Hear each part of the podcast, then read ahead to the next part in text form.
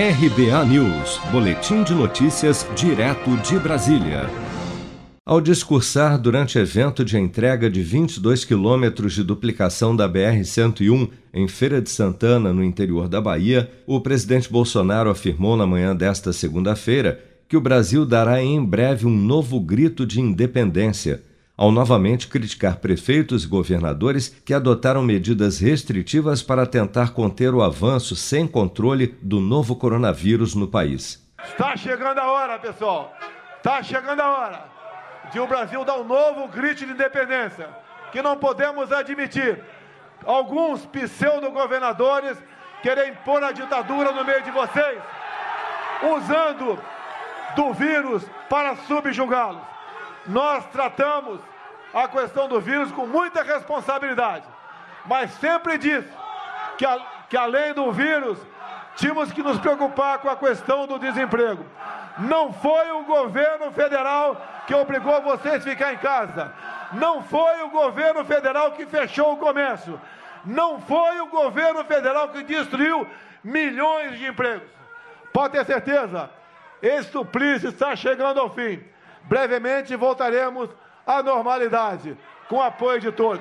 Ainda em sua fala, Bolsonaro também comentou sobre o orçamento da União sancionado com vetos na semana passada e garantiu que os cortes de recursos serão recompostos no decorrer do ano. E dizer que aqueles que criticaram os cortes nos orçamentos foi cortado sim para a questão técnica, mas com toda certeza, brevemente, pelas vias legais, obviamente, nós faremos a devida recomposição do nosso orçamento, porque o Brasil não pode e não vai parar. Para sancionar o orçamento deste ano sem furar o teto de gastos, o presidente não só vetou parte das emendas parlamentares, como se viu obrigado a também cortar verbas dos ministérios, como do desenvolvimento regional, da educação e até da saúde, além de bloquear parte das despesas previstas para este ano em vários órgãos federais, num total de quase 29 bilhões de reais previstos no projeto aprovado pelo Congresso.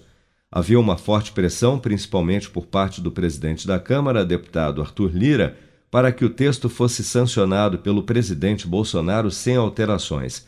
No entanto, desde que foi aprovada pelos parlamentares, a proposta de orçamento foi alvo de críticas do ministro da Economia, Paulo Guedes, que passou a alertar o presidente de que o texto, como estava, era inexequível e, caso fosse sancionado sem vetos, abriria caminho para o seu impeachment por crime de responsabilidade. Seja para conquistar sonhos ou estar seguro em caso de imprevistos, conte com a poupança do Sicredi. A gente trabalha para cuidar de você, da sua família e proteger as suas conquistas. Se puder, comece a poupar hoje mesmo. Procure a agência Sicredi mais próxima e abra sua poupança. Sicredi, gente que coopera cresce. Com produção de Bárbara Couto, de Brasília, Flávio Carpes.